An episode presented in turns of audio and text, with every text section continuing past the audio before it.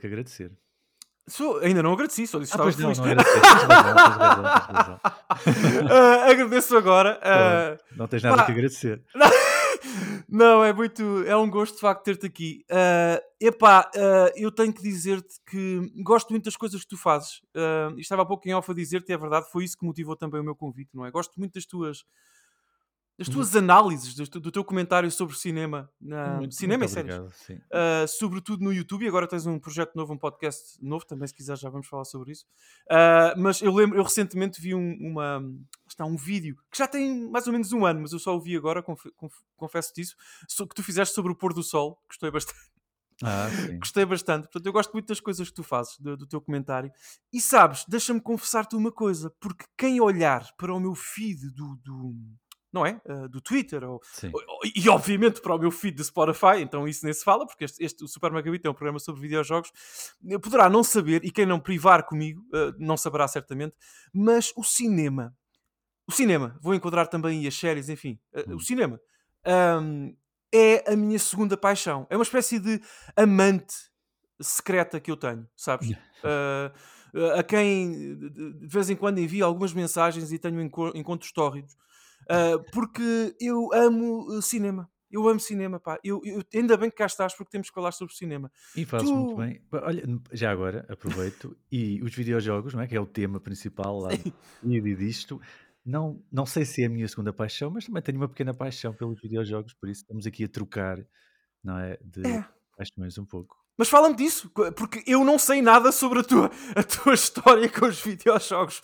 Sei que tu tens uma paixoneta com eles, mas não a conheço. Queres, queres falar-me um bocadinho disso? Como é que. que- que- JB Martins e videojogos, uh, a história, qual é? Essencialmente, lá está, nasceu mais ou menos na altura em que nasceu a do cinema, não Hum. é? Que foi quando eu tinha para aí sete anos, uma coisa Uhum. assim. Hum, e, e pronto, e, e é assim, comecei a jogar desde essa altura e a minha paixão eh, prende-se muito também com a mesma questão que me faz apaixonar pelo cinema, que é as narrativas, é as histórias, são as experiências que um videojogo nos dá e que o cinema não nos dá, curiosamente. Porque tu, quando vês um filme, imagina, quando recordas um filme, não é? recordas, diz aí qual é o teu filme favorito ou um dos favoritos. O meu filme favorito Hum. é o American History X, que em Portugal se chama América Proibida, salvo erro. É, É assim, não é? É Sim. América Proibida. Uhum. Quando tu pensas no América Proibida, ou seja, quando pensas na primeira vez que o viste, Uhum. pensas na no sítio onde estavas, não é? Sim. Veste a ti no sofá, ou na cadeira, ou na casa, Sim, onde sim. quer que seja. Quando tu pensas, quando recordas um videojogo, tu não recordas tanto o sítio onde estavas, mas recordas a ação do videojogo em si. não é? Pelo menos acontece comigo. Ou seja, quando eu penso no quando estava a jogar, sei lá, um relativamente recente, pá, o, o Skyrim. E quando falo do Skyrim, eu imagino não o sítio onde eu estava especificamente, mas quando eu estava a entrar naquela caverna, quando estava a lutar com aquele dragão, eh, ao nível de memórias, pelo menos para mim, funciona um bocado assim. Eu penso, penso assim. E é uma coisa que o cinema não nos dá nesse aspecto, essa interatividade, essa ilusão Uhum. de, de estar na ação. E é uma coisa que eu prezo bastante nos, nos videojogos.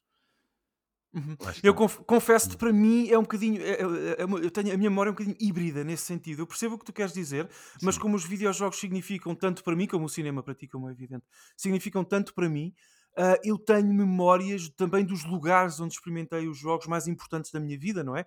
Lembro-me. eu já, já contei esta história aqui no, no podcast anteriormente, mas lembro-me, por exemplo, de estar a recuperar de um problema de saúde importante na minha adolescência e de, de estar, como tu dizes, naquele sofá, naquela casa, com aquelas pessoas a jogar aquele jogo, no caso foi o Kingdom Hearts. Lembro-me da primeira vez que joguei o meu jogo favorito, o Metal Gear Solid 3. Lembro-me até de recebê-lo no correio. Ahm, sabes? Ah, portanto, eu acho que Ok, pronto, não é tão Sim. linear como eu fiz. Sim, mas percebes o que eu quero dizer? Eu acho que tem a ver com a magnitude da experiência e a importância que tem pessoalmente para ti. Ah, mas então tu tens, tu ah, tens essa, tu tens essa intimidade com os videojogos, portanto tu é, é um universo que não, que, que não te é estranho ainda. ainda Não, de assim, todo, hoje em de todo. Eu, lá está, como te disse, eu comecei a jogar eh, no início dos anos 90. No- com a minha primeira consola que me ofereceram foi uma Game Gear. Lembras-te da Game Gear? Como não? Como não? Papa pilhas. a mítica portátil.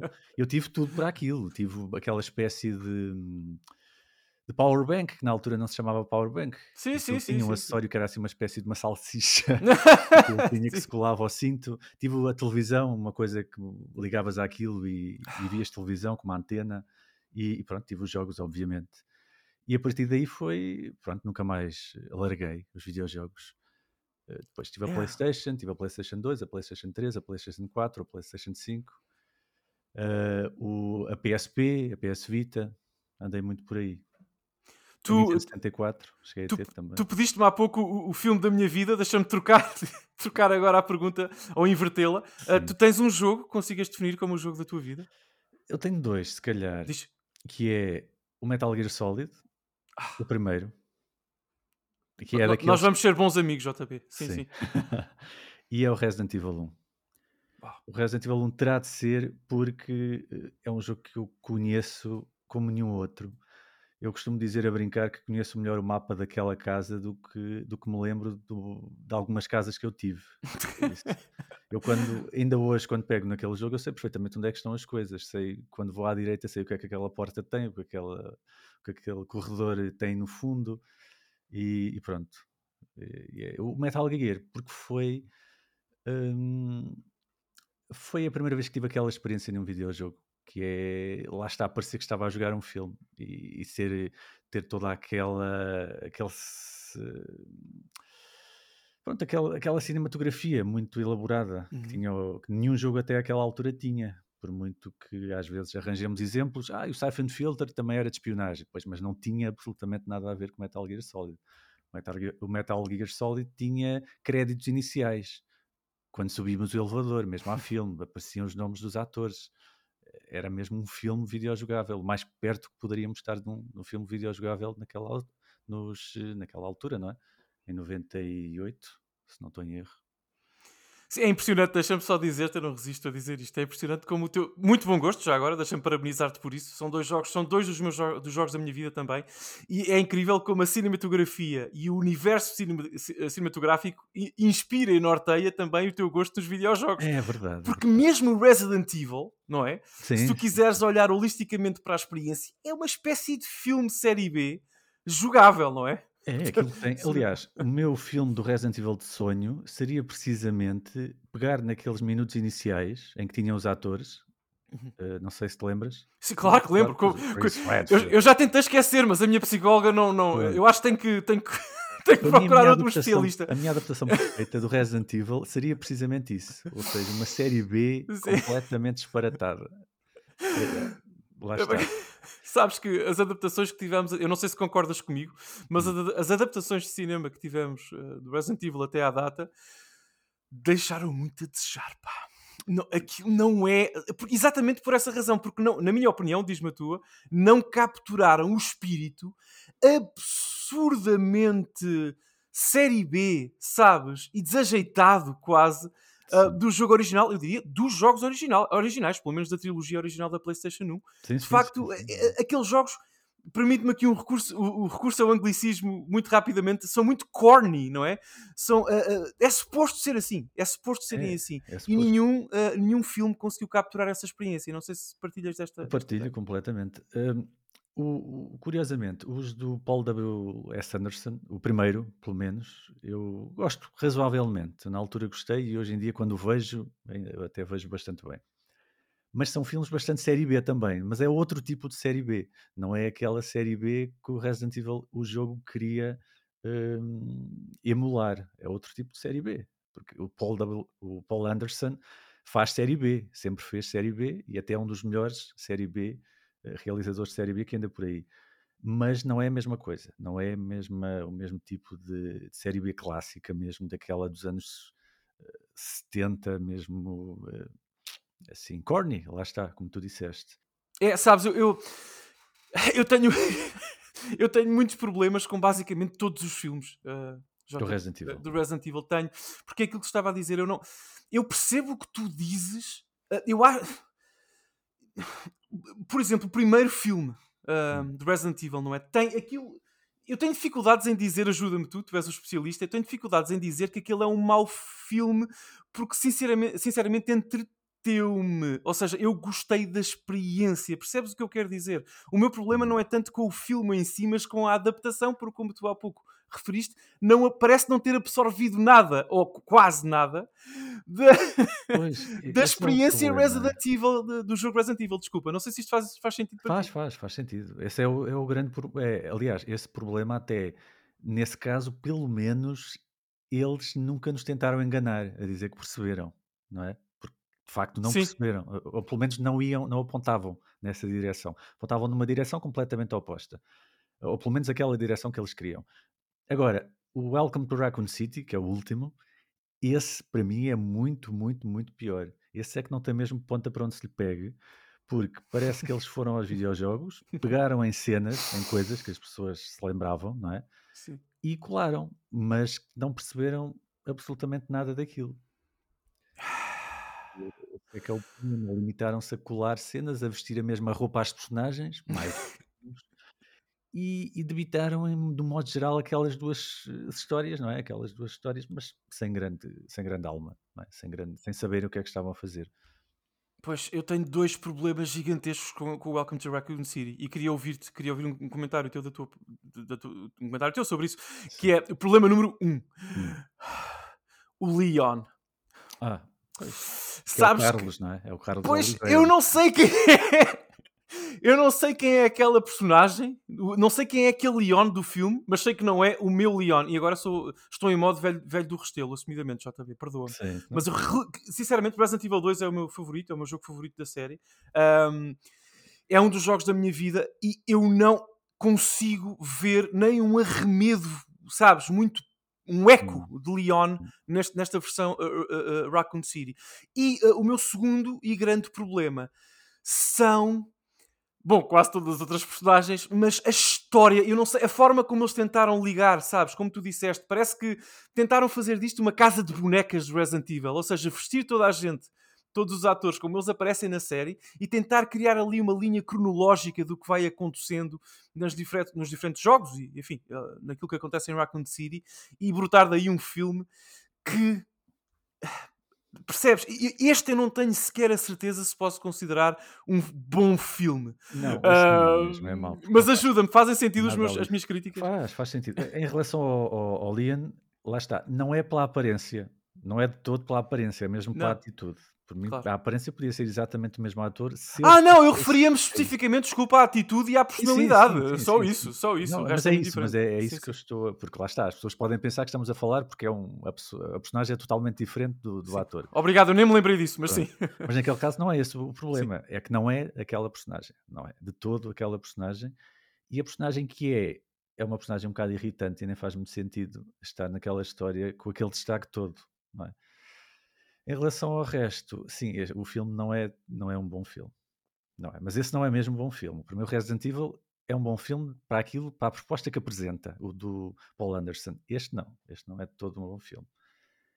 É mesmo uma manta de retalhos com cenas icónicas que estão lá só. E uma coisa que me irritou é a mim irritou muito, não sei se reparaste, é hum. é, faziam aquilo para aquela história localizava-se nos anos 90, não é? Uhum. Temporalmente estava nos anos 90 a forma que eles arranjaram de mostrar aos espectadores que aquilo estava nos anos 90 é estar constantemente com as personagens a fazerem uma alusão a coisas que aconteciam nos anos 90. Tipo, ou metias uma personagem a jogar uma, uma porcaria qualquer no telemóvel, ou já, no telemóvel não, já nem me lembro bem o que é que era, mas sim, na sim. altura irritou-me bastante porque a primeira meia hora do filme estava constantemente com cenas assim. Ou, seja, ou seja, aquela história podia-se passar noutra altura qualquer. Se os únicos elementos que o ligavam aos anos 90 eram aquele, aqueles objetos de cultura pop que eles metiam lá pelo meio, então é porque alguma coisa estava errado naquela, eh, na construção daquela história, não é? É, mas permite-me também dizer que eu acho, eu acho que esse é um problema do cinema genericamente falando e não apenas das adaptações de videojogos ou cómics, é ou seja único, o que for. Sim, é pois sabes, porque eu já vi filmes em que de facto há esse apego aos anos 80, 90, seja o que for, porque as histórias são localizadas e são escritas a pensar Sim. nessa época, e as personagens, e, e, e, eu sinto-as muito forçadas, como tu dizes, não é? Acho que uhum. essa palavra-chave aqui uh, tem que haver referências a Britney Spears, ou aos Walkmans, ou, sabes? Mas é muito forçado, não é orgânico. Eu acho que isso tem mais a ver com a qualidade do, do, dos guiões hum, JB, do que com a direção dos filmes Sim, sim, especificamente. Acho que é mais claro. uma questão de guião. É, Não, a culpa não é tanto da pessoa que. Não, Não, é? Da, da, da- todo, da de produção que É organizou as. que escreveu. comprou as perucas e tudo mais. Não é a mesma pessoa que escreve. Não, é da pessoa que escreve, totalmente. Isso acontece muitas vezes, sim. É, e eu senti que, no- só para, para, fechar- para, para, Hum. para fechar esta ideia, eu, eu senti que no, no Welcome to Raccoon City, e, e acho, acredito que tu tenhas sentido a mesma coisa, pelo que entendo das tuas palavras, que prestou-se mais atenção ao guarda-roupa do que ao guião. De facto, isso aconteceu. Epá, e eu não. Além, lá está, as- se tu trocares o guarda-roupa das personagens principais e, e- e- não é? e vestirem-se, sei lá, todos smoking de repente, sei lá, imagina que por magia podias fazer isso, aquilo deixaria imediatamente de ser um, um- um produto Resident Evil. Percebes o que eu quero dizer? Eh, Sim, percebo. Bom, em certa medida, claro que tem cães zombie e tudo mais, mas, mas perderia a- aquilo que liga, que, que liga o filme ao universo Resident Evil desapareceria imediatamente. Porque, sinceramente, é só mesmo uma questão de produção. A produção funcionou, mas o guião, na minha opinião, não, pela tal manta de retalhos que já referiste e eu sublinhei também, e porque não. Lá está, o espírito, a mesma coisa do primeiro filme Resident Evil do Wes. É do Wes Anderson, não é? Paul- ahm, Paul Anderson. Uh, do- Se exatamente, do peço desculpa. Se fosse o Wes Anderson é muito melhor. Estava de ver um Resident Evil do Wes Anderson. Eu adoraria! Isto, se calhar, foi, foi um, um deslize freudiano, porque eu adoraria, eu adoraria ver isso. Pronto, ahm, mas percebes? ah, é exatamente a mesma coisa. Portanto, são, são filmes em dimensões diferentes, mas não, não- nenhum E já agora, absorver. houve aqui um, um red flag muito grande logo na pré-produção, nos, na pré-produção não, mesmo na, na, na promoção do filme, porque só mostravam vídeos em que o realizador dizia que era um grande fã e que este filme foi feito para os fãs do Resident Evil, tivemos muita atenção aqui a estas cenas, e todas as cenas que mostravam eram, eram essencialmente a mostrar o quão parecido aquela cena estava a um momento qualquer do jogo. É, Lá está, não houve preocupação em criar uma história boa, houve preocupação em replicar visualmente o jogo. É um- JB, eu aposto, eu não sou um homem de apostar dinheiro, mas se estivesse contigo, agora, se estivéssemos, a, sei lá, a fumar um charuto e a beber um whisky e fizéssemos uma aposta de fim de noite, eu apostaria que toda a produção desse filme terá apenas visto vídeos do YouTube do Resident Evil e nunca jogou. É isso que parece, de facto. De facto, é isso que parece. Não é? É isso que tu sentes. É isso que tu sentes. Ah, mas pronto, as boas notícias sobre o Welcome to Raccoon City é que pelo menos é 100, 150 mil milhões de vezes melhor que a adaptação da Netflix.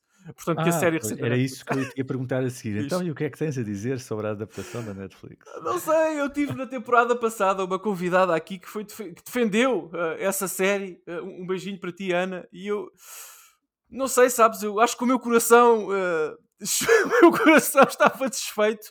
Não sei, acho que aquilo é uma aberração, pá. Ah, é uma aberração. Ah, é tudo o que poderia ter corrido mal no planeamento, não, são, mas- não sei, mas pelo menos na produção e na feitura da coisa correu. Ah, Resident Evil tem apenas o nome. Ah, não tem E, e o nome das personagens? De algumas? Algumas, sabes? Uh, então, do Wesker, e por exemplo, eu adoro aquele ator, não me digas o nome, eu vou chegar lá. Ah, não me É lembro agora diz o nome. não estou a lembrar, acho que é Lance qualquer coisa. Lance Reddick. É isso. Lance Reddick, eu adoro uh, esse ator que aparece, por exemplo, no, no, no, um, no John, um, John Wick. John Wick. Uh, no apareceu, tam- apareceu no Fringe, no Fringe, que é uma das séries da minha vida, no Lost. Uh, tem também uma participação num jogo chamado Quantum Break, uh, sim, do exatamente. estúdio, do o estúdio da Remedy. da Remedy, exatamente, do estúdio do Max Payne e do, E do Control? Que é um jogo interessante, se é bom ou não, poderíamos estar aqui a noite toda a falar Hum. sobre isso, mas é um jogo interessante. Um, e portanto eu adoro o Lance- Reddick, Reddick, mas aquele Wesker tem muito pouco a ver também. Muito. Epá, tem, que- aquele Wesker tem acessos de vilania que emulam algumas coisas que o Wesker do jogo faz. Mas fim, sabes? Não, tem, não é o Wesker do. Resident Evil, não é. Lamento. Tu tens opinião mais positiva sobre essa série? Ah, eh, não, não tenho, não tenho, não tenho de todo. Eu, eu, eu não gosto muito de criticar só por criticar, porque sinto que mesmo no produto, no pior produto que tu possas ter, Sim. consegues retirar alguma coisa boa. Porque, Uhum. porque um vídeo ou uma série é, um, é uma obra multidisciplinar, não é? Tens muitas artes Sim, sim, sim. juntas e, e- e, obviamente não podemos criticar um filme só pela história se ele tiver outros elementos que podem de alguma maneira eh, eh, compensar, mas nesse caso não, não, não tenho nada, acho que não há ali nada que se aproveite mesmo. E pronto, prefiro nem falar muito.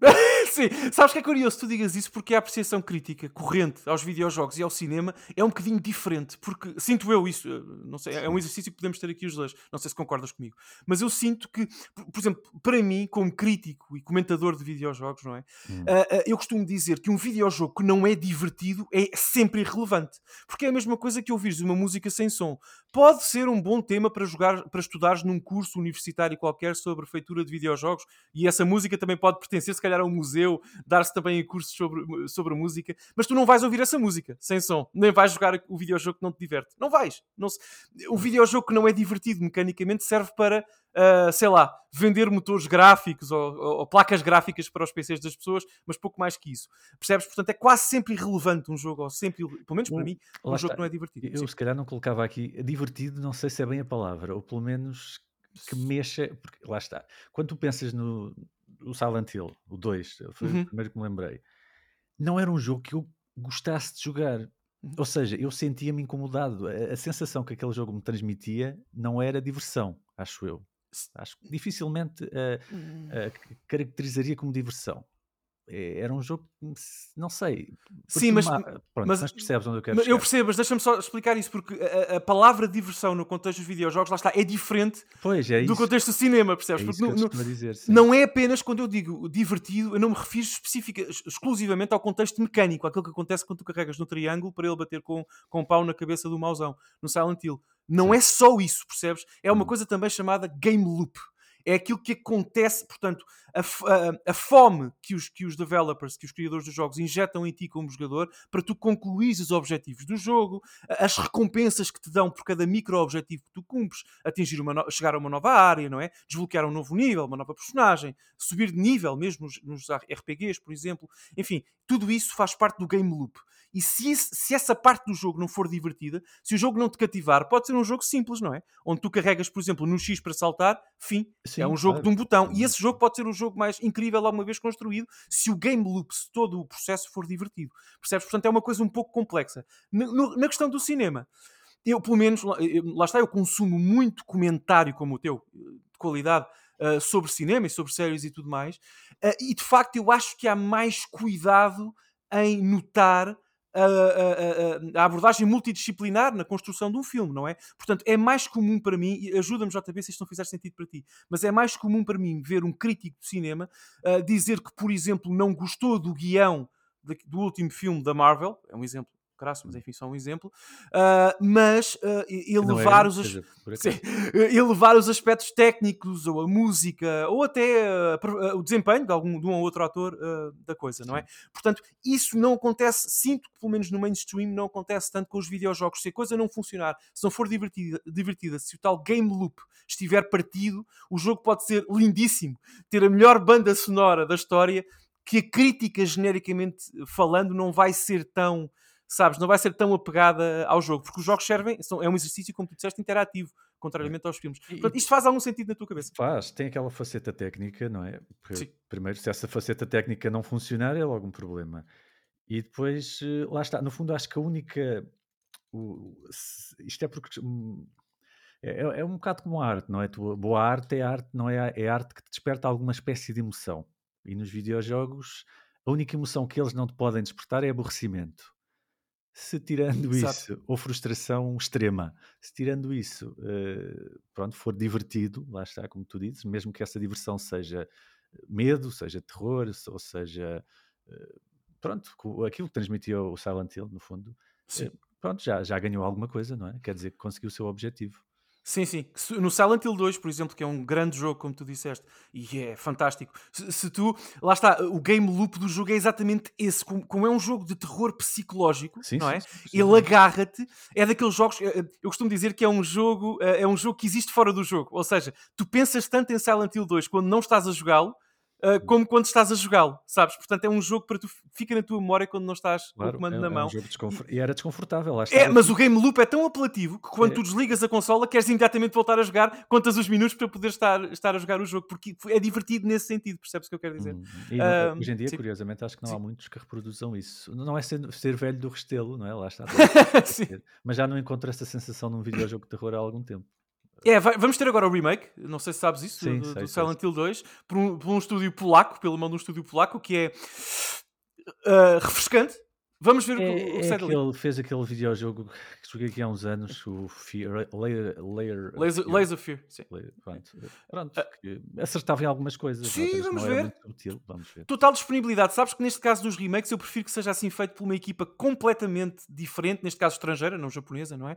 Ahm, com uma interpretação e uma roupagem diferente, porque o Silent Hill 2 é um clássico tão calcificado na memória popular e na memória das pessoas, na tua, na minha, Sim. que de facto, se vão trazê-lo de volta, pelo menos que seja reinterpretado por pessoas completamente diferentes Exato. e noutros contextos. O, o Silent Hill 1 teve um remake eh, e um remake bastante jeitoso porque era totalmente diferente. Sim. O, o Shattered Memories, quase Exatamente. se lembra e, Sim, e é um sim, belo sim. jogo. E tu já agora, e o filme Silent Hill? O que é que me, diz- Eu o que é que me gostei, dizes sobre isso? Não, Sim. não adorei, mas gostei. Eu na altura Ok. tinha muitas expectativas por tudo o que eu via. Aquilo foi em 2007, se não estou em erro. Eu nunca vi, portanto ajuda-me. Foi, e na altura eu tinha muito em mente ainda o Silent Hill, eh, que o 2 saiu em 2001 e o 3 poucos anos, poucos Sim. anos antes, acho que estavam para aí no 4 na altura, ainda não tinham começado no, no Homecoming e, e nesses. E eu- a minha expectativa estava em alta, porque era dos meus jogos favoritos de sempre, e visualmente aquele trailer que mostravam parecia acertar mesmo na mousse, com tudo, com o som, com, a- com o ambiente e tal. Depois fui ver o filme e. hum, lá está, não é mau, vá, não é mau, só que também não é espetacular. Eh, Não, é, não era bem aquilo que eu queria. Tu és, pessoa- tu és o crítico mais simpático que eu conheço, JB. Não, eu, sou- eu não gosto de arrasar filmes, por acaso. Não, eu sei, mas eu sinto que, que está na ponta da tua língua uma, uma crítica Sim. mais. Não, mas, mas não, não- se quiseres que eu arrase um filme, arraso o Não, não resto. quero que tu, eu quero que tu sejas orgânico no teu discurso. É Tu não- se tu não queres 2. arrasar, não arrasas. Sim, o Silent. Hill 2, o filme, não é o. É que aquilo, acho que o subtítulo não era 2, era Silent Hill qualquer coisa. eh, Returns, Return to Silent Hill, uma coisa assim. Uau. Sim. Já não me lembro. Ou não, como é que aquilo se chamava? Olha, agora também não quero estar a- aqui a, a pensar muito nisto, mas esse filme sim era muito mau, era mesmo muito mau. Não tinha nada a ver com o jogo, o ambiente estava completamente destroçado, já não tinha nada a ver com o primeiro filme sequer. Por isso, e sabes que vão fazer um filme do Silent Hill 2. Também sabes. Mesmo da adaptação do segundo jogo, Eu acabei de respirar fundo. ahm, eh, que é com o realizador do primeiro, por isso nem tudo é mau. Sim, menos O mal. Silent Hill tem aquela eh, particularidade que o Silent Hill 1, a sequela direta, é o 3. Não sei se. Exatamente, Pronto. exatamente. E o 2 é uma história completamente à parte. Depois o 4, e o 5 e o 6 também. Neste caso, o Silent Hill 1, o filme, adaptava ao primeiro jogo. O Silent Hill eh, 2, ou lá o que é que era, que já, já não me lembro, adaptava ao terceiro. Eles nunca adaptaram realmente o Silent Hill 2 ao cinema e irão adaptá-lo entretanto daqui a um. Mas tu, Um como cinéfilo, sentes. Hum. Lá está, eu, eu- eu- já percebi não que. sinto a necessidade. Pois é que Silent Hill 2 também é um, é um jogo hiper cinematográfico e muito atmosférico nesse sentido. Eu não sei se. Eu acho que Silent Hill 2 precisa mais de um remake jogável do que de uma reinterpretação no cinema. Não sei se isto. O que é que tu achas? Sim, eu, eu- porque hum, lá está, o, o videojogo, aquilo que o videojogo quer transmitir, só consegue transmitir totalmente como sendo como videojogo. Porque a experiência é diferente de pessoa para pessoa e, e aquilo que tu realmente, tu, quando entras naquela escola e olhas para a direita, estás a olhar para a direita. A personagem, se tu vês um filme, eh, se vis a atriz a olhar para a direita, é ela que está a fazer isso. A opção não é tua. O que sentes nunca vai ser a mesma coisa, percebes? Esse é que é o problema dos videojogos e do cinema. É que tu estás a ver, é como se estivesse a ver alguém na Twitch a jogar um jogo. Nunca és tu. Uma adaptação de um filme, no fundo, é isso. É, o, é a visão pré-definida, é a interpretação pré-definida de alguém de uma coisa que não tem uma interpretação definita- definitiva. Sim. Pronto, depende de ti. E é literalmente tridimen- o jogo é sempre tridimensional no sentido se tu, quis, se tu contares com o terceiro eixo, que o terceiro eixo seja a interatividade do jogador é sempre tridimensional, não é? Portanto, o- a, a- a quest- a questão do filme é exatamente essa é que é como tu dizes, foste muito eloquente e explicaste isso muito bem. De facto, não há o filme é sempre bidimensional nesse sentido em que tu não consegues assustar, por exemplo, o, neste caso, o espectador, não é? Da mesma forma que o Hum. videojogo consegue. E atenção, eu não quero com isto dizer que não consegues fazê-lo tão bem. Claro que conseguirás com outras técnicas cinematográficas que o É, é jogo outra não tem. linguagem. É outra é- linguagem, é, exatamente. é isso. Agora, não é, é muito difícil replicar uma experiência como Silent Hill 2, porque aquele, como tu dizes, não é? E aquilo que estávamos a dizer, aquele, o medo que tu sentes ao virar da esquina, mas Hum. literalmente neste caso, controlando com o analógico a personagem para virares à esquina, é irreplicável em, minha- em meu entender É. no, no cinema. Mas ninguém tem É- culpa disto, é, é- Não, é não, impossível. porque no- lá está, no jogo a ação é tua, a motivação Exatamente. é tua. No jogo, no filme, não, estás a ver uma, algo pré-definido escrito por alguém. E depois, Nunca- por exemplo, não é o caso do Silent Hill, mas fala-se muito de uma adaptação de Metal Gear ao cinema, que está il- alegadamente em produção há alguns anos, não é? Eh, lá está, eu acho que, Silent- que Metal Gear é, da, não sei se concordas comigo, é daquelas séries que pede intimidade Hum. narrativa com as personagens principais e os grandes momentos jogáveis só funcionam se a tiveres também. Ou seja, e devo dizer-te isto, a última vez que eu chorei a sério ao comando de, uma, de um videojogo, eh, JB, foi Hum. no final do Metal Gear Solid 4. Eu não sei se jogaste. Eh, isto. pronto, então. ok. Já não me lembro bem, já foi há. Então, pronto, eu, não, eu 15 vou- não vou dar muitos spoilers no caso de dos nossos ouvintes poderem não, não ter jogado ainda, mas eh, há, um, há um momento de sacrifício muito grande do Snake no fim. Epá, e o meu pobre coração de fim de adolescência não aguentou aquilo. Eh, agora, eu só senti, eu sinto, agora, eh, não é? eh, eh, retroativamente, consigo olhar para trás e pensar, eu acho que só senti aquilo porque o Snake, quando eu cheguei àquele momento, após os Metal Gear originais da MSX, os da Hum. PlayStation 1, 2, enfim, até aquele momento, passaram-se dezenas, não centenas, atenção, talvez centenas com, com os replays e tudo mais, talvez centenas, eu passei centenas de horas com aquela personagem, vendo-o, portanto, evoluir, não é? Tornando-se uma pessoa no ecrã e não apenas uma personagem eh, jogável. E isso é, mais uma vez, praticamente irreplicável num filme de duas horas, percebes? Sim, sim. É muito difícil. É, é- eu não, não é uma crítica ao formato cinematográfico, nada disso. É, é- é muito, muito, muito difícil. Para replicares isso, precisas de vários filmes.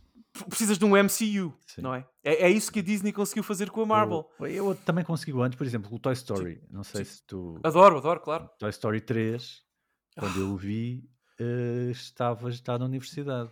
Quando Sim. vi o primeiro, ainda nem tinha começado o ciclo, provavelmente, já não me lembro. Sim, é 95? Foi Sim. 94, 95, é isso. Yeah, 95. Ou seja, eu cresci com aquelas personagens e a conclusão é como se me estivesse a despedir precisamente. de Portanto, pessoas- choraste no fim do 3, não é? Como eu. É um, um filme que eu não gosto de falar muito. ok, desculpa. não, não, estou a brincar, estou a brincar. Mas sim, é um filme que, eh, para mim, aquele filme de- re- resulta sempre. Se eu precisar de um É. filme onde, onde quero chorar, chorar, é o, o Toy Story 3. É inacreditável. Não há mais nenhum que me faça isso. Mais nenhum, a sério? Mais nenhum, mais nenhum filme me Nenhum live action? Só, só, nenhum só live Isso action, é só impressionante. aquele. É, é incrível. Mas lá está, só aquele. Permite eu não quero ser agora o teu psicólogo da ocasião, não é isso? não. Mas permite-me analisar isso que tu disseste, que é, ok, se calhar só aquele, exatamente pela mesma razão que eu chorei no final do Metal Gear Solid 4, porque tu acompanhaste, fez parte da tua meninice, da tua adolescência, da tua vida adulta, ainda que sim, jovem, portanto foi um, um- um trajeto, ou seja, a- a- aquele momento final do Toy Story 3 só te faz chorar, não é? Porque vem após, ou chega após três filmes e, muito, e décadas ou muitos anos de, de intimidade com os personagens. Percebes o que eu quero Sim, sim, dizer? percebo, Por isso é que um filme totalmente. único de duas horas é muito difícil, é muito difícil criar E por isso essa. é que as séries, há mais depressa sentes essa Sim. intimidade com uma série do que um filme. Exatamente. E, e talvez por isso também que eh, tenham as séries recentemente, JB, ganho este, não é? esta popularidade. Nós estamos na, na chamada, mais um anglicismo, eu hoje não paro, na Golden Age, não é? Na época dourada do- da, da produção de, de televisão. Bom, há quem diga que já estamos a sair um bocadinho, Acho não já é? estamos a sair um Estamos a bocadinho, sair. O que é que tu achas? Estamos? Estamos a sair. Eh, É capaz, é capaz. Pois. Porque eu vejo isso porque eh, a Golden Age começou quando eh, começaram a moda, digamos assim, das séries de prestígio. Sim. As séries prestígio são aquelas que nasceram com os Sopranos, que são aquelas séries de temporadas curtinhas, de 10 episódios, que basicamente são filmes. Uma temporada é um filme, Sim, não sim. é um. Pronto. E hoje em dia acho que as pessoas, se calhar, já se estão a começar a fartar desse tipo de séries. E, e acho que também eh, houve um abuso, porque nem todas as histórias merecem um- uma série desse género, não é? E não sei, eu vejo isso porque comecei recentemente uma série chamada Poker Face. Uhum. Até já falei no, no podcast que é uma série que cada episódio é uma história. Pronto, como era antigamente. É, é da Natasha Leone, não é? Exatamente. Exatamente. E ao ver isso é que senti, senti falta daquele tipo de série bem feita. Ou seja, uma série que fosse assim, ou seja, um caso da semana, que é o que se chama aquele género, Freak of the eh, Week. e que tivesse bem feita. Sim, sim. Eu- a minha favorita desse género é o Fringe, que tu referiste há pouco. Pois, o, o. Fringe ajudou a popularizar o Freak of the Week. Que o X-Files já tinha e outras séries já, Já, já tinha. O, o problema do Fringe e, do e dos X-Files e do Lost é que as temporadas tinham 22 episódios Sim. e ninguém consegue criar um, fazer 22 episódios bons. Se misturares os dois, fizeres temporadas pequenas com Case of the Week, tens mais oportunidade, tens mais possibilidade de, de conseguir uma coisa boa, que, é- que é o que está a acontecer com o Poker Face. Entendo. Mas, JB, deixa-me agora lançar-te uma provocação, porque nós estávamos em off a falar um bocadinho sobre isso e no chat já tínhamos falado também. Ah, ah, e pegando neste assunto das séries, nem tudo está mal no reino da Dinamarca. Devo, deve ser, Sim. deve Ah, Apetece-me ser hoje o portador das boas notícias. Nós passámos já algum tempo da nossa conversa a cascar em alguns, algumas séries e alguns filmes, sobretudo Sim. filmes de jogos e tudo mais. Deixa-me dizer-te que ah, aconteceu ah, este ano, e, e sim, aconteceu este ano, uma revelação, JB Hum, uma coisa chamada da HBO, que por Sim. acaso fez coisinhas como os Sopran- os Sopranos que tu referiste, e- exatamente, e o Game of Thrones, e E etc, desconfio que sei do que onde é que vai chegar. Sim, é? eu tenho que falar sobre Eu disse que eu tinha que desabafar com alguém sobre isto. Eu tenho que falar contigo sobre The Last of Us, Fala lá então. da HBO. Tu tens, tu tens acompanhado, não é? Uh, pois, epá. ainda, ainda anteontem vi o, vi o último. Pronto, uh, eu devo dizer que há, sei lá, duas, uma hora atrás, antes de começarmos a gravar, eu, eu vi um episódio que tinha em falta. Epá, não quero aqui datar a nossa conversa dizendo qual foi, mas, mas vi um episódio que tinha em falta. Um, e eu estou completamente enfeitiçado com, com, com, com, com The Last of Us. Acho que, sabes, nós há pouco criticámos o, uh, o Resident Evil uh, e até o Silent Hill, mas outros, outros filmes de jogos, porque esses filmes e essas obras tiveram problemas de interpretação, não é? Concordas comigo? Acho que Sim. os realizadores, os produtores não conseguiram interpretar e nem entender, são duas palavras diferentes que, que encaixam aqui, nem interpretar nem entender aquilo que tornou bem-sucedidos uh, as, bem-sucedidas as experiências originais. Portanto, não, não, não- captaram a essência da coisa. Hum. Aqui, com o The Last of Us, a HBO, em minha, opini em minha opinião, gostava de ouvir sobre isso, n- conseguiu capturar exatamente a, a essência do, do, do jogo original de 2013. Eu acho que tudo funciona. JB. Lá está Hum. a produção, as roupas, a fotografia, a cinematografia, com uma exceção que depois mais à frente eu quero discutir contigo. Uh, o elenco também, há uma exceção. Um, acho, acho que há uma, uma, uma pessoa no elenco que não foi bem escolhida, infelizmente, mas todos os outros, o Joel, enfim, todos os outros funcionam, encaixam na ideia do The Last of Us. E depois há uma coisa, é que, sabes, eu sou, JB, devo confessar-te isto, eu sempre fui há muitos anos que sou crítico da experiência original do The Last of Us porque sempre considerei o jogo uma excelente história, não é? Uma excelente narrativa, com arcos importantíssimos, hum, sobretudo o final, o último texto do jogo, são hum, socos no estômago atrás de socos no estômago, portanto é, está muito bem escrito, é muito tridimensional também na narrativa, não apenas no contexto jogável que já ah, descrevemos anteriormente. Mas o meu problema com Last of Us sempre foi jogá-lo. Sabes? Eu nunca. Lá está, falei há pouco de Game Loop. Eu nunca achei o jogo particularmente divertido nem, nem estimulante do ponto de vista mecânico. Para mim, o The Last of Us sempre foi o Uncharted em esteroides com problemas mecânicos que o Uncharted não tem. Por exemplo, a questão de- do crafting, não é? De fazeres uh, coisas, armas e itens para arremessar aos eu não gosto nada adversários. do é? crafting, É confesso. que está mal implementado, parte o ritmo da Eu- O experiência. crafting, do modo geral, num videojogo é, Hum, é um. entendo. É? Mas percebes, no The Last of Us especificamente, eu sinceramente achei que foi mal implementado. Portanto, acho que é um Last of Us lento e não é uma grande. Não é uma experiência jogável tão iluminada assim como outras da- da- do mesmo estúdio se- foram. Portanto, o- a série dois? da Achas- HBO. Achas, que isso foi corrigido no segundo? Não! Quer dizer, em certa medida é mais divertido, mas Eu aí já tenho mais problemas com a história. Compreendo, mas eu gostei mais do segundo. Eu também, mas eu aí tenho Pode muitos ser. problemas com a história, percebes? No primeiro não tenho, acho que é uma história belíssima, magra, sabes? Vertical. Mas também gostei. do- eh, Mas se, se a existir uma sequela do Last of Us, tinha de Sim. ser o segundo. Sim, sim, Na sim. minha sim. opinião, aquilo é perfeito. Eh, Eu percebo o que tu dizes. Eu percebo o que tu dizes. Mas deixa-me só focar neste ponto porque eu queria muito ouvir a tua opinião. Sim, sim, sim. E lá está, sobre o primeiro Last of Us, o primeiro jogo, o meu- a, minha primeira, a minha única crítica sempre foi essa. Não me apetece muito jogá-lo.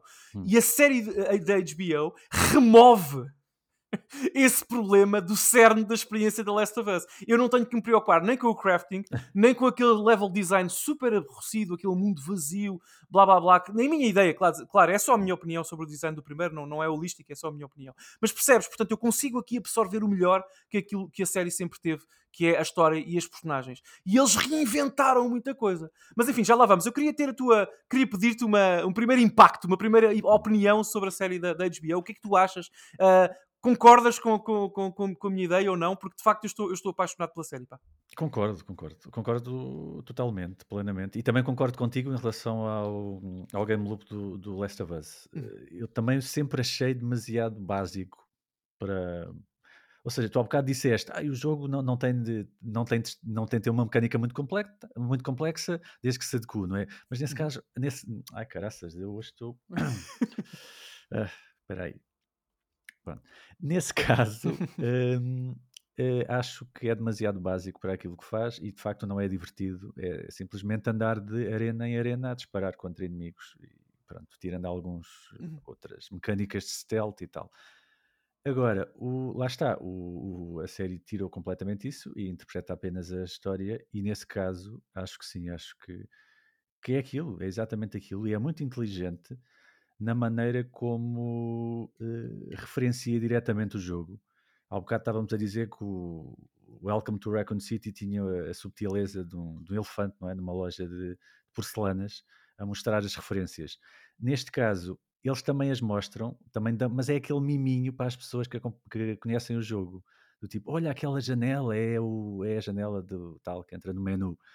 Não é essencial para, para a experiência. Eh, e essa abordagem é muito interessante. E depois também gosto como eles, desde o início, que nos mostram que estão a adaptar aquela história, dão-nos momentos reconhecíveis, mas de repente também mostram-nos uma coisa que não tem nada a ver e que é uma interpretação completamente diferente. Isso também é interessante porque é como, é como se nos estivessem a dizer uh, isto não é aquilo que vocês acham que vai ser. Ou seja, mantenham-se no canal a ver, porque temos mais surpresas. É aquilo que vocês conhecem, mas não é exatamente aquilo que vocês conhecem.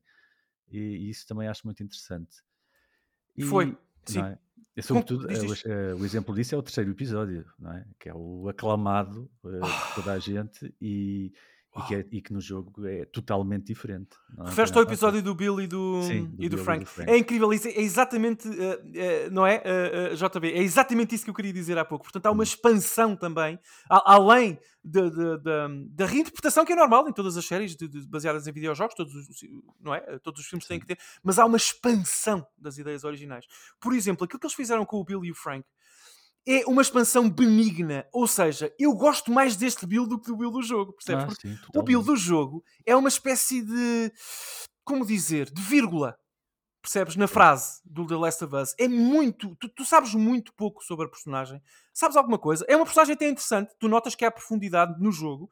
Mas na série ela é completamente transformada e aquela história, a história de amor dele, não é? Entre, entre, entre ele, aliás, o Bill e o Frank, neste caso, que estão ambos no jogo. O Frank, quando o encontras no jogo, já morreu, ele enforcou-se. Uh, spoilers, uh, ele enforcou-se e deixa uma nota, uma nota muito cáustica uh, ao Bill. Um, e, e, portanto, na série, sabes, o elenco foi muito bem, bem feito. O casting é, é, é muito, foi muito bem reunido, aliás. O casting é extraordinário. São as pequenas, grandes coisas, sabes? O olhar dos atores. Uh, parece que aquelas duas personagens nasceram para viver no mundo da Last of Us. Portanto, é natural. Utilizei há pouco, em conversa contigo, JB, a palavra forçado relativamente a outro tema. Aplico aqui também. Nada nesse episódio do Bill and Frank, e também no resto da série, na minha opinião, nada parece forçado. É muito orgânico. Tu sentes que o Bill e o Frank existem, de facto, naquele mundo, e que a inclusão daquela história é perfeitamente orgânica e liga com todos os outros traços, com todas as outras linhas, aliás, narrativas. Um, até, até porque eles depois interagem com, com, a, com a Tess e com, com, com, o Joel, não é? Portanto, lá está, organicamente. É, é, um episódio que se nota bem aquilo que eu estava a dizer Isso. de eles estarem quase a brincar com as nossas expectativas, porque nós sabemos que o Bill está vivo, não é? Nós achamos que sabemos como é que aquela história vai acabar, e até certo ponto. Uh, quando abre a garrafa de vinho, sem querer estar a entrar em spoilers, sim, pensamos sim. que pronto, é aqui que eles agora vão chegar ali e vai estar ali o Bill sozinho. E depois muda completamente e dá um pequeno twist final nas nossas expectativas. E isso é, acho isso muito interessante. É tão bonito, não é? Hum, é. É E bonito. depois a, a forma como mostra aquela janela eh, é, muito, é muito interessante também, porque lá está, aquela janela sempre a associa à destruição, e naquele caso é à esperança, no fundo, não é? Porque aquilo correu bem, Sim. aquilo foi um final feliz, aquilo não é um ponto final na humanidade, acho que aquilo é um reinício, quase. Se não é um Sim. reinício, pelo menos é uma, um ponto de esperança. Ou pelo menos uma. Um, um plantar a bandeira, não é? E dizer que ainda existem, ainda existe humanidade, ainda existe Pois, amor, ainda, ainda ainda existe. podemos ter um final feliz naquele Mesmo que não exista esperança, existe humanidade e amor, não é? Sim, Portanto, um bocadinho épico e e poético ainda nesse se sentido. pode ser feliz durante 20 anos naquele contexto, apesar de tudo. É lindíssimo, é é? lindíssimo. E de facto, a forma, exatamente, tens razão, a forma como esse episódio salta no tempo, não é? Da- da- da- não é? Tu passam-se alguns anos, eles dão saltos temporais importantes. É, é absolutamente. é- Não é impossível, não era impossível fazer isso no jogo, percebes? Mas os, eh, fazendo isso no contexto do jogo, irias ocupar um trecho tão grande da experiência Sim. que poderia empobrecer uma coisa que no game design é muito importante, como tu saberás, que é o ritmo, não é? Tu não podes. O, o jogador tem que sentir-se convidado a querer continuar a jogar, além de ver aquilo que acontece no ecrã. E Hum. portanto isso poderia ser problemático. Até nisso, hum, e, e é, importa dizer que o Neil Druckmann, não é? O produtor, o realizador, o chefe é um dos. é, um dos, é um dos realizadores também de alguns É episódios é. e um dos produtores da série e, e guionistas da série. Ah, eu, eu acho que ele teve consciência daquilo que tu disseste há pouco, da linguagem do cinema, neste caso da televisão, Hum. mas tu percebes, da li- linguagem cinematográfica da coisa. Ah, e, e diz-me o que, é que tu, o que é que tu tens achado? Pontos, pontos fortes ou fracos que queiras referir? Porque sinceramente eu, eu estou ansioso para ouvir a tua opinião mais a fundo Não tenho assim muitos pontos fracos. Hum, Eu já vi algumas críticas que Uhum. a malta tem feito nas últimas semanas, sobretudo ao facto de parecer que estão a saltar momentos-chave do jogo. Que estão a saltar, porque o jogo é, é- é violento, tem aqueles combates Sim. constantes, não é? E aqui não aparece, não aparece isso. É como se estivessem a saltar para as cutscenes. Mais coisa, menos coisa. Hum, não acho, eu não acho que isso seja problemático. Eu estou a ver a série com uma pessoa que nunca jogou o jogo, por isso, e, e não me chamou a atenção que faltava alguma coisa, porque eu acho que não falta de todo. A justificação dos autores é que a violência tem de fazer eh, sentido, ou seja, ela tem de impactar. E se houvesse violência extrema, como há no jogo sempre, a todos os episódios, eh, quando houvesse realmente violência, deixava de fazer sentido. As pessoas estavam tão habituadas que já não ligavam. Essa é a justificação.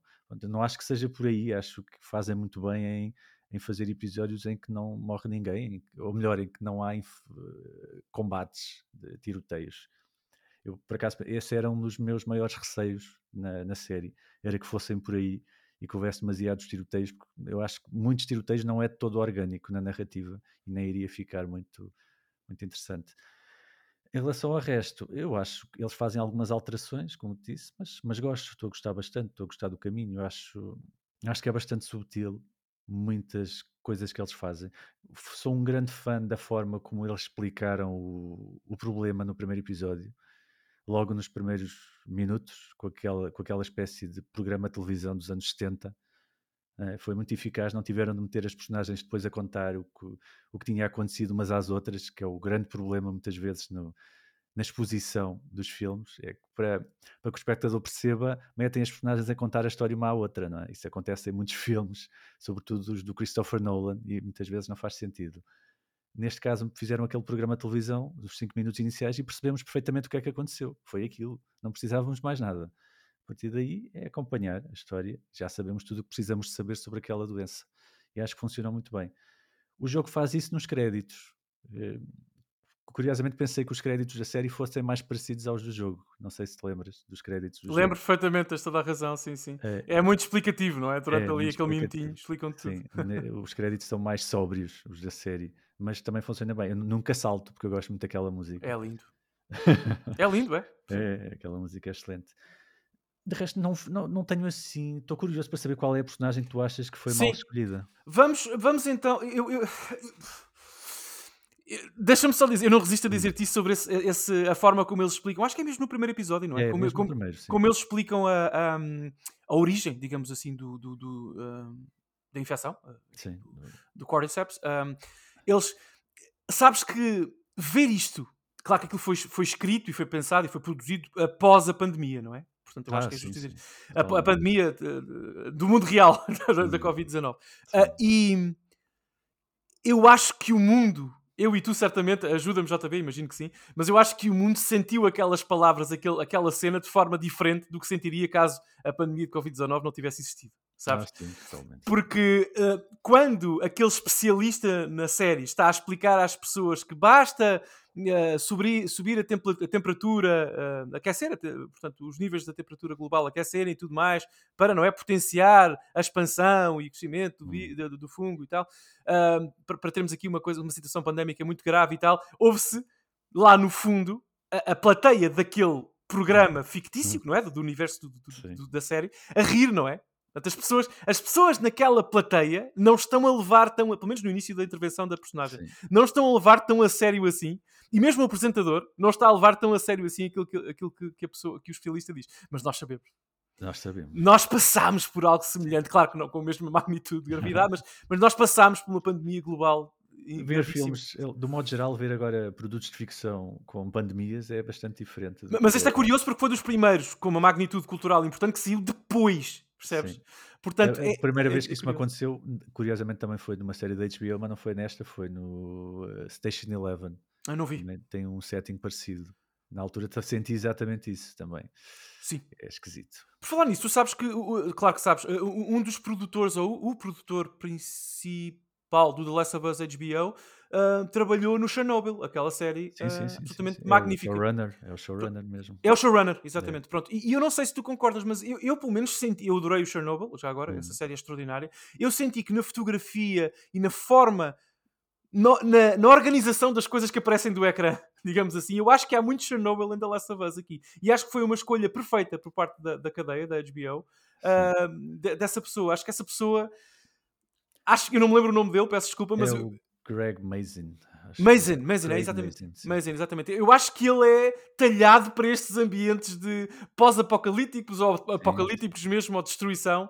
Ah, ele, é, ele de facto parece que nasceu para este tipo de ambientes. O tipo tem, o- tem o dedo na ferida. muito. Diz, diz. Mas curiosamente, lembra-me agora, hum, quando tu vês sobre a semelhança do, sobre a alma do jogo, Sim, sim. eh, que é exatamente a mesma alma da série, tu não precisas ver muito. Se tu vires um frame da série que se passa, por exemplo, quando eles entram numa daquelas lojas, daquelas lojas todas Sim, sim, sim. abandonadas, tu sentes que aquilo é o Last of Us. É uma coisa muito simples, ou seja, não há nada de especial naquele plano nem naquele enquadramento, mas a, forma, mas a iluminação, a forma como está construído, aquilo é o Last of Us. Exatamente. Não É, é isso. é o A produção, sabes? As cores. Sim, ah, as cores, tudo, as sombras. É- aquilo é o o, o tijolo, não é? Não é, É. estúpido. O tijolo, o enquadramento do tijolo é exatamente É, igual a- é, a- ao arranque do É jogo. É. E eh, As, as- as- as camisas sujas das, das é, pessoas. as prateleiras vazias, É aquele incrível. tipo de prateleiras. eh, É incrível. Aquele pó. É, É é é exatamente. é. É fantástico. Ah, mas pronto, JP, eu estava a tentar, eu queria ouvir-te sobre estes temas e eu estava a, a fugir com o rabo à seringa, mas eu não vou fugir mais. Vamos falar, vamos falar sobre as personagens, vamos falar. E sobre os atores e atrizes. Em primeiro lugar, uma declaração de amor, JB. Eu disse-te há pouco que uma das, séries, das minhas séries favoritas de sempre é o, é o ahm, Fringe. Sim, Portanto, Ah, eu, tenho, eu, eu tenho que declarar o meu amor à Anna Thorpe. sim, sim. Para já, ela tem um sotaque eh, eh, eh, vagamente californiano que eu adoro. Porque a, a atriz originalmente é, é australiana e ela em todas as produções nor- norte-americanas, eu sou linguista de profissão e tenho um ouvido muito apurado para estas coisas, já também, portanto, aguenta aqui só um segundo comigo. Ah, porque de facto eu acho adorável. Ah, ela tenta fazer o melhor, mas às vezes nas cenas mais intensas sai alguma australianice, sai um bocadinho, não é? O curiosidade, agora falas nisso, sempre tive curiosidade de saber como é que os, ingle... como é que os americanos eh, eh, percebem quando são atores que não são americanos. E um dos casos mais eh, mediáticos é mesmo o House, não é? O Dr. House, do Sim, sim, que é brilhante Glory, agora. em inglês. Tenho curiosidade de saber o quão eh, americano e quão perfeito é a pronúncia dele naquela É, é brilhante, é perfeito. Aliás, ele, usou uma- ele, ele- ele tinha um dialect coach, não é? Que, que contratou Hum. para, trabalhar com ele antes. Bom, para, para preparar a série, e ele usa técnicas de, de- de produção de, de reprodução de som na tua, na tua caixa ah, muito interessantes que eu, às vezes, nas minhas reuniões de trabalho e quando, quando não é? Tenho, eu falo inglês todos os dias da minha vida. Uh, eu também uso, curiosamente, também as aprendi, que é, uh, sabes, uh, esconderes um bocadinho a voz, fazeres um bocadinho assim, sabes, para baixo, I went there, e se esconde. Portanto, a forma como, como o, o, o som sai da tua boca influi também no teu sotaque mesmo que estejas a falar uma língua que é nativa para ti, como é o caso do You Glory, como é evidente. Uh, portanto, ele tem técnicas muito interessantes, muito interessantes. Há vídeos, existem bastantes vídeos do YouTube sobre isso, portanto eu recomendo já agora aos nossos ouvintes que possam pesquisar. É, é, é muito interessante. E ele é, é fantástico. A Anna Thorpe é muito boa, mas notam-se ali alguns mas enfim, ela é excelente.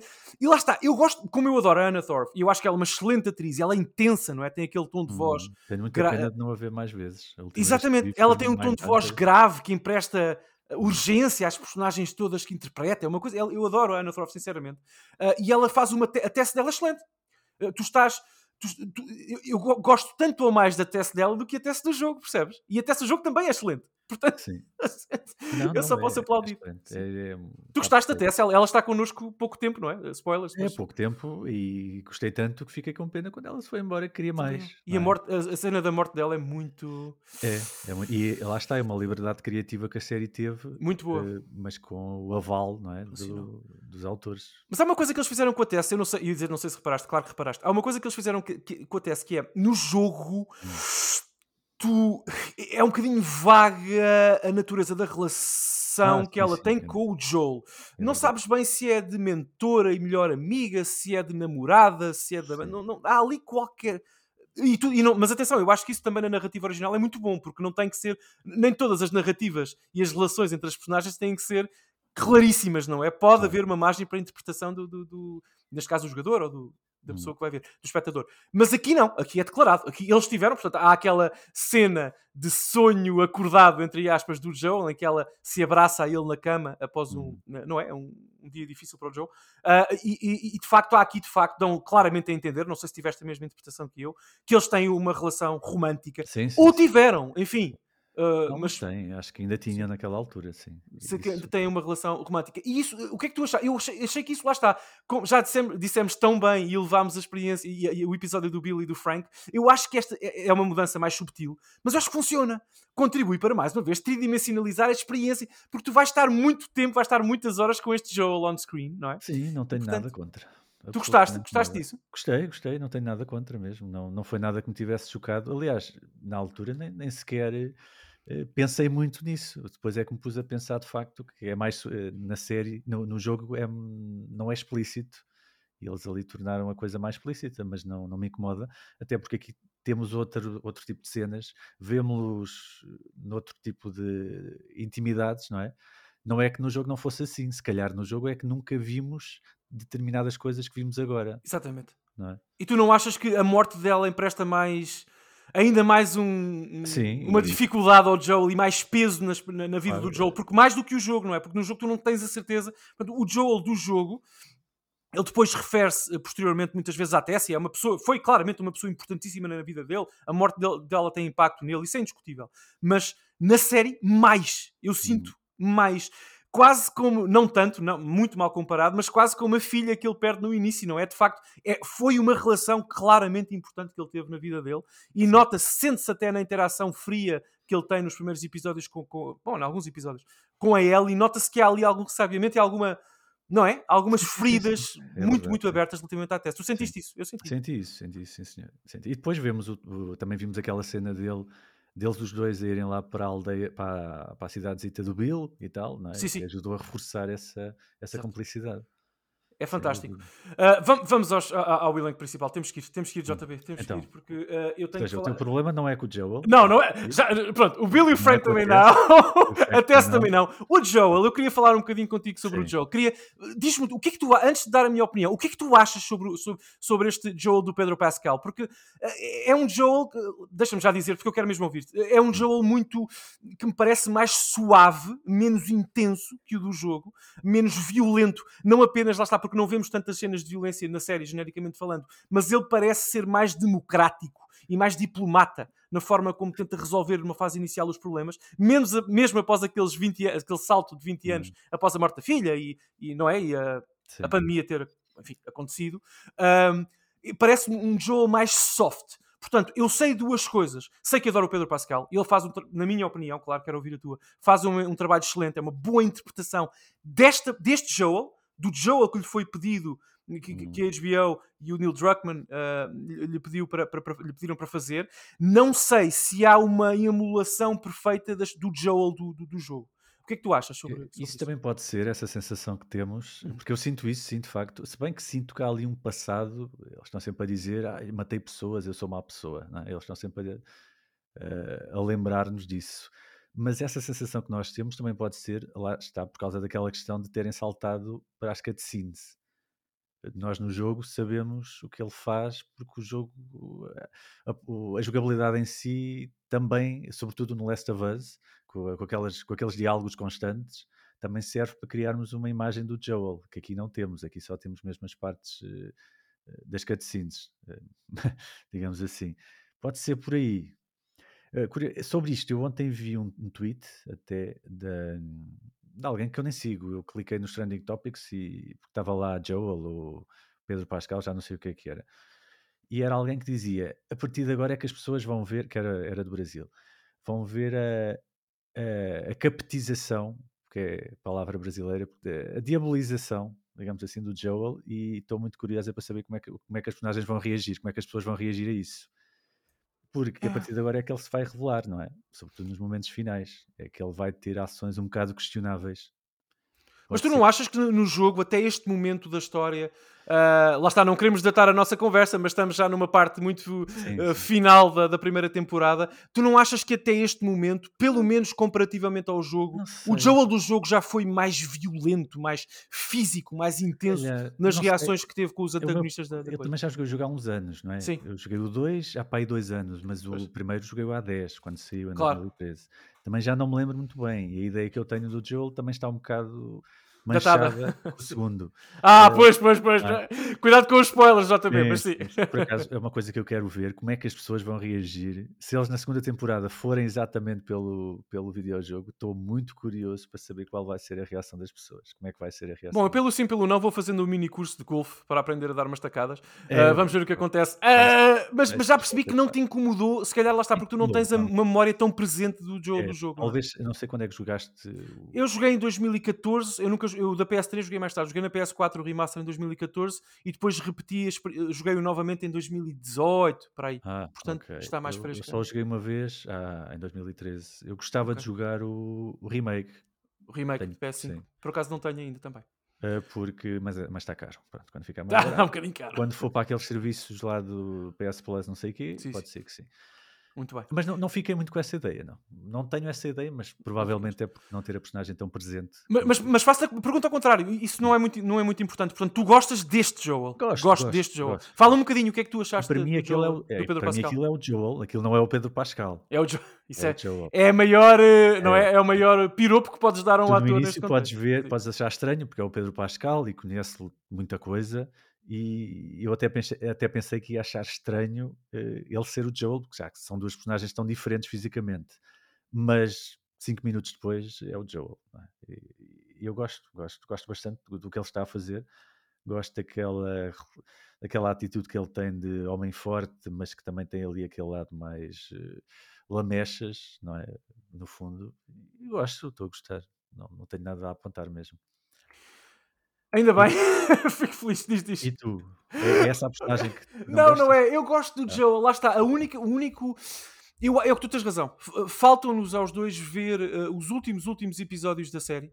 Uh, da, da, primeira temporada, peço desculpa. Hum. Uh, e eu quero ver, e tens razão, portanto eu concordo contigo. Eu quero ver como é que o, Pedro, o Joel Pascal, Sim, este Joel da HBO, vai reagir a, a momentos mais uh, importantes e mais. Sim, uh, aquele sabes? momento que vai motivar depois o sim, segundo que não há volta a dar uh, da, da, história. Mas eu estou a gostar muito. Eu acho que o Pedro Pascal, o ator, é naturalmente mais jovial, mais relaxado e mais cool, mais fixe que o Troy Baker foi na sua interpretação do Joel. do Sim, então, lá está. Isso é daquelas coisas que não há nada isso é bom. Fazer, não? É? Sim, mas não, não, não, não, é uma crítica, é uma observação, percebes? Não, não há problema nenhum com isso. Eu adoro, adoro este Joel. Eu acho que ele é mais humano nesse sentido. Porque às vezes no jogo, e lá está, deixa-me refrescar um pouco a tua memória, porque não jogas há uma década, é normal, mas o, o Joel do jogo era por vezes demasiadamente bruto sabes? Até a própria Tess no jogo, não tanto na série. Na série também, mas, mas mais no, no, no jogo. Tinha algumas. Uh, tinha algum comentário sobre isso, que ela era um casmurro, um cabeça dura, sabes? Um as primeiro pensa depois. É um, e depois ele evolui, pá, sem fazer aqui grandes spoilers, tanto no primeiro como no segundo, mas ele evolui para uma personagem diferente, mais melosa, até pela relação que depois cria com a Ellie, não é? Uh, e tudo mais, mas no início e nos primeiros tempos de Joel no, no ecrã, no caso do jogo, ele, ele é de facto mais durão. Este mais ou menos, ele faz as coisas que têm que ser feitas, percebes? Ele impõe a sua vontade. Não sei sim, se sentiste sim. isso, o Joel Pascal impõe, impõe a sua vontade um, e de facto ele decide coisas e faz coisas, mas deixa-se também um pouco levar pelo fio. Ele deixa-se levar pelas decisões da Tess e não questiona tanto assim. Uh, ele é facilmente quebrado pela vontade da Ellie uh, na, na, série sim, também, mais facilmente do que foi no, no jogo. E portanto, isso incomoda-me como alguém que até eu arrisco usar esta expressão que pode parecer pretenciosa, mas eu, eu na altura, JB, entendo, fiz, produzi bastante conteúdo uh, sobre o The Last of Us, portanto eu tive que estudar muito o jogo, sobretudo em 2018, uh, mas como alguém conhece intimamente o jogo, de facto incomodou-me nesse sentido. Agora, é um ótimo é uma ótima, não é? Voltando ao início da nossa conversa, é uma ótima interpretação daquilo que o Joel é, poderia é. ser num contexto cinematográfico. É Portanto, estou, estou muito feliz. Não sei eu... se queres dizer mais alguma coisa sobre ele, diz. Não, não, não. Eu estava aqui a lembrar-me que ele, que agora estavas a falar do Joel, e lembrei-me, obviamente, do, do Last of Us 2 e da, daqueles momentos iniciais lá da festa naquele, sim, sim, sim. naquele em Jackson. salão. Uhum. Em Jackson. E eh, Jackson, o que é que achar? Porque Jackson não entra no primeiro jogo, pois não. Jackson entra. sentar é tipo no fim, porque eu não me lembro. Entra, ah, ah, sim, é entra. É como tens dúvidas em relação a isso. não entra, entra aqui neste momento. Não, não, pois, eles, exatamente. A, a, timeline é um bocadinho diferente. A timeline é um bocadinho diferente. Embora, e, e quando ele, lá está, o sítio, o lugar onde ele encontrou o Tommy, o irmão, é, isso no jogo. É na, naquela, uh, numa barragem. Exatamente. É, é? completamente diferente. Uh, até a personagem, a mulher dele, a Marie, ou Mary, Marie, acho que é Marie, uh, é completamente diferente. É completamente diferente. Completamente diferente. Agora, lá está. Vou dizer-te isto. Eu gosto mais desta versão. Porque Sim, tu começas a criar intimidade visual com Jackson ali. É, e, e, e, lá está, este Jackson é exatamente o Jackson do segundo jogo. É, é claramente. Aquela Eles claramente vão usar o set. É, aquela, então, então, aquela sala era igualzinha, aquelas vigas de madeira. É, fez-me impressão. É uma premonição para o que aí vem, não é? Porque eu tenho o segundo mais, mais presente, lá está, como já disse, e fez-me impressão. Mas tu não gostaste disso? Porque tu, sabendo muito, que, que, eles vão voltar a Jackson no segundo, já tens intimidade visual, já conheces o espaço, e tu na tua cabeça, vendo a série, identificas Jackson como um, um porto eu, seguro, percebes? Neste jogo, sim, e neste jogo há muitas coisas que eu sinto que são uh, piscar de olhos ao segundo. Pronto, Jackson é, acho que é, até estão lá os miúdos a jogar, eh, a atirar bolas de neve uns aos outros. Indiscutivelmente, sim. Não é? no, sim, sim, sim, sim. no jogo tem toda uma sequência à volta daquela. Logo no início, jogo. sim, sim. E depois há uma cena inicial para ir no segundo episódio, não, não é no segundo, já é quando eles chegam àquela, àquela terra onde depois conhecem, pronto, vai no, no quarto ou quinto, em que eles matam lá uma pessoa uh, da resistência, daquela resistência, daquela cidade que foi que a resistência eh, prende, deu cabo da. Eu não me lembro do nome da cidade agora. Sim, sim, eu lembro. Sim. Mas, pronto.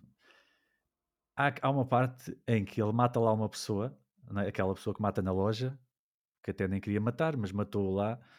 E depois, mais à frente, vês o, as pessoas do, daquela que estão lá na cidade, que pertencem a esse grupo armado, a dizer: Atenção, rapazes, eles mataram o Mike sacanas, mataram o Mike, que é exatamente o que dizem as personagens do segundo jogo. É, aquela expressão, a intuação, a forma como indicaram, percebes que no segundo jogo tem Isso foi muito bem apanhado, eu não reparei é. nisso. Sim, sim, sim. É, mas eh, senti mesmo que era um, um nod ao segundo jogo, porque claro. a intuação e, e, um dos grandes elementos do segundo jogo é precisamente o facto dos inimigos uh, falar, uh, terem nome, não é? Quando matas o inimigo, tu estás a matar uma pessoa não estás a matar apenas um, um boneco. Claro. E pronto, e senti, senti que o jogo, este, a série está cheia de pequenas referências ao segundo jogo também, que é para nos ir habituando, no fundo. Exatamente.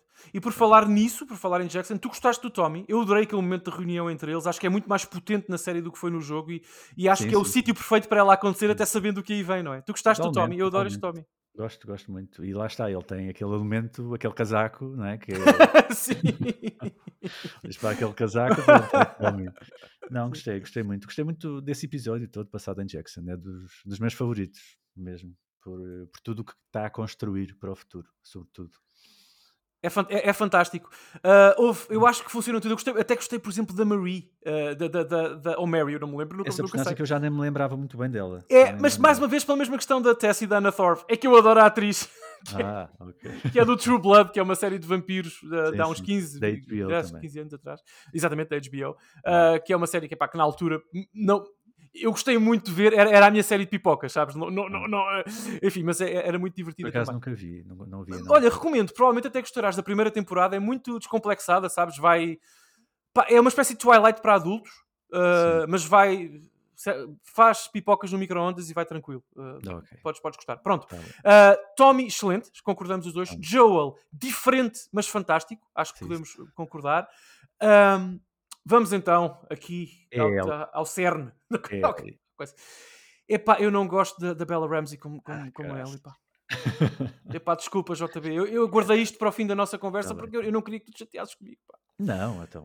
Uh, Fala-me, o que é que tu achas? Diz-me coisas. Eu, agora vou, eu quero ouvir-te. Quero ouvir, ouvir. Sim, o que favor. é que tu não gostas dela? Epá, eu acho que a atriz não tem a presença que, é, que, que a Ellie pede. A Ellie do jogo, portanto, lá está, eu o jogo, que a Ellie do jogo tem e, e, não tem a presença que a Ellie pede. Não tem, não tem. Uh, acho que é demasiadamente infantil e muito menina ainda. A Ellie do jogo também era, mas era muitíssimo mais madura, muitíssimo mais esperta. Atenção, não inteligente, esperta no sentido de conseguir perceber o que está a acontecer à volta dela, percebes?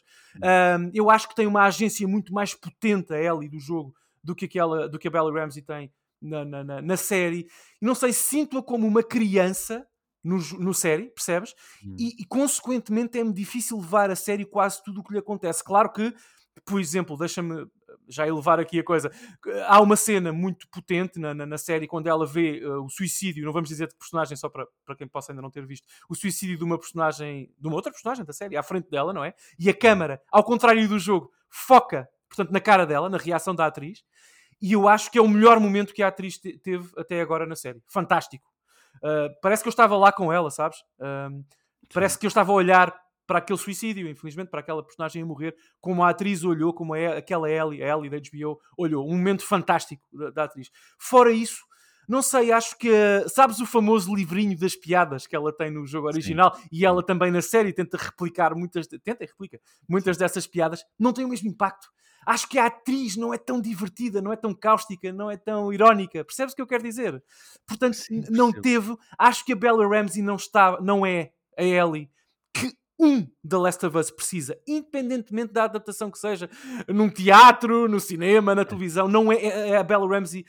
Eu adorei-a como Lady Bear, ainda, quando ela ainda é mais pequenina no Game of Thrones. Eu gosto dela, gosto pessoalmente da Bella Ramsey, mas ela não é Ellie. Ela não tem sabes, percebes? Não tem okay. gravitas, não tem pujança para ser a Ellie. Ajuda-me, JB, eu peço desculpa. Que chegar, mas não concordo. claro, diz. Mas percebo onde é que quer chegar, sim, percebo. E sinto que é uma personagem bastante diferente.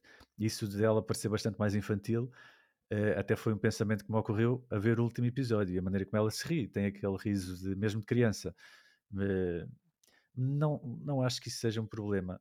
Lá está. Tu, aqui sentes que não é a Ellie, não é? Porque a Ellie é mais. É a protagonista, no fundo. Mas eu acho, acho que também aqui é um caso de interpretação. Da mesma maneira que o Pedro Pascal não é bem aquele Joel, esta Ellie também é um bocado diferente. Mas não me incomoda, não me incomoda e acho, acho interessante também porque pelo menos uh, sabemos que ela não vai reagir da mesma forma a todas uh, as coisas que vão acontecer.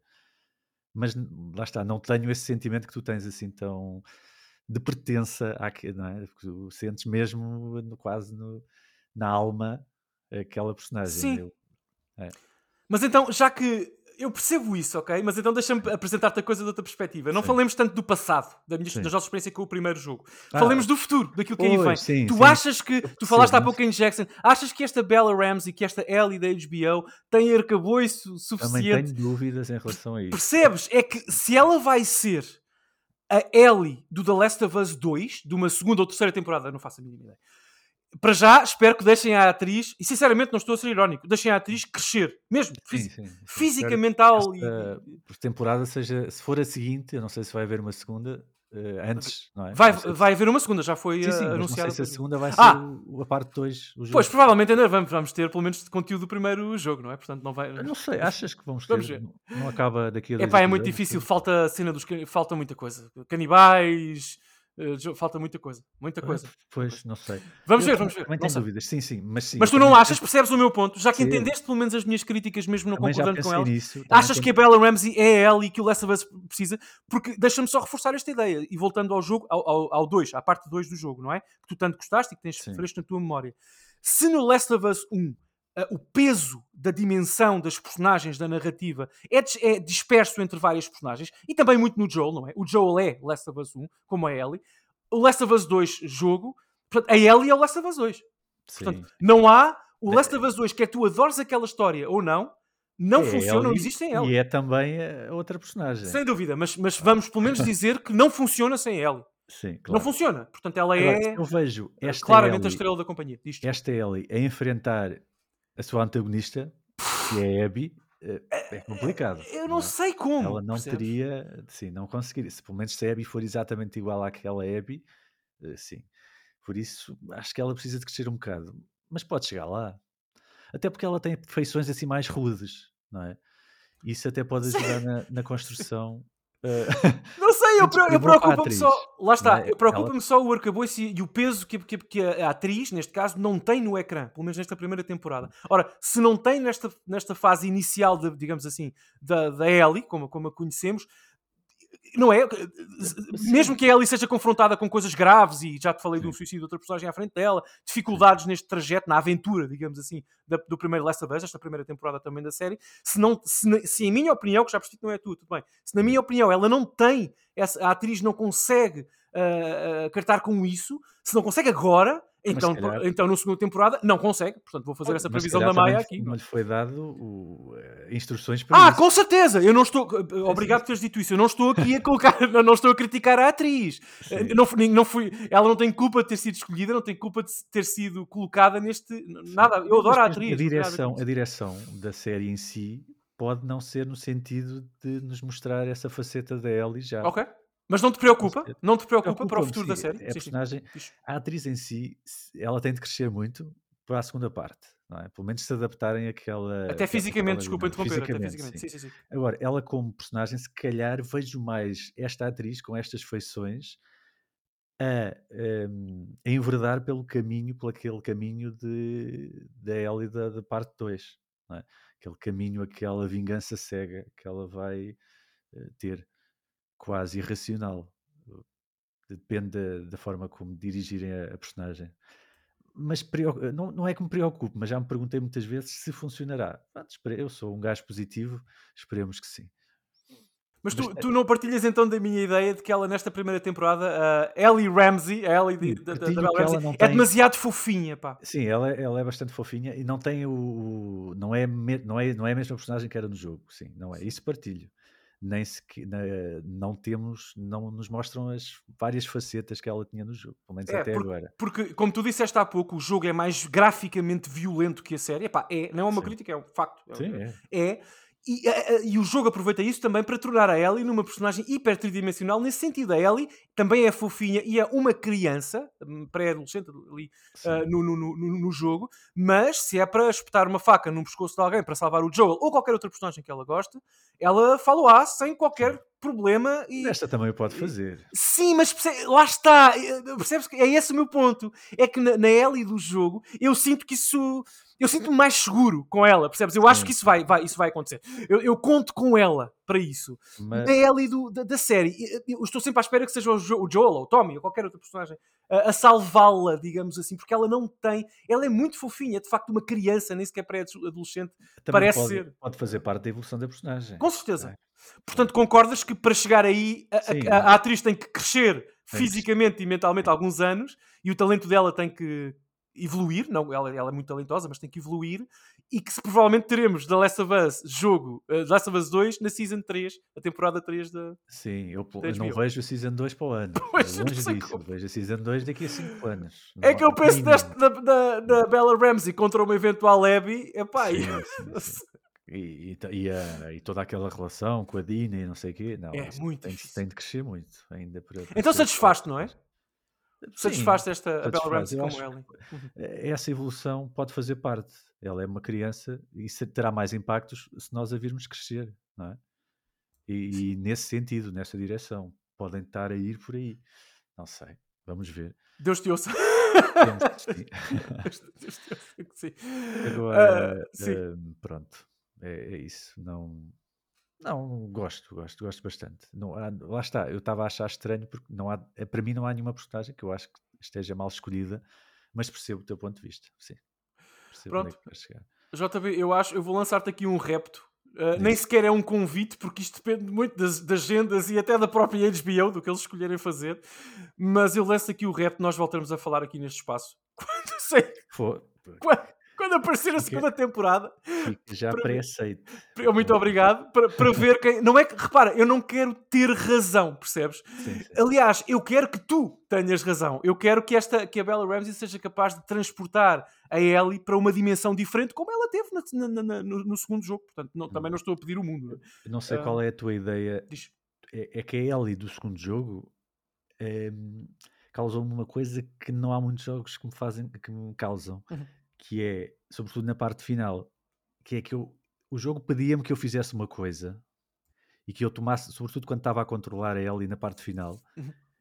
que eu não queria fazer, que eu não achava que era correto e que aquela personagem não estava a representar. é? Ou seja, a Ellie do, do segundo jogo tem esse problema. É, mas sabes, eh, essa é a grande potência. E nós começámos a nossa conversa falando sobre isto, se calhar terminamos lá assim também. Eh, Sim. essa é a grande diferença, diferença, com a tua permissão, deixa-me dizer isto, JB, entre um grande jogo e um grande filme. É que o grande filme pode mudar as nossas vidas, claro, e é, os, os grandes filmes da nossa vida mudam-nos, não é? De alguma forma.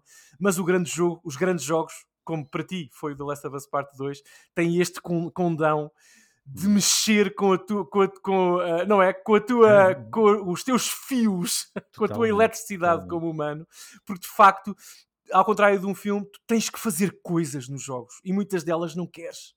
Não Hum. queres.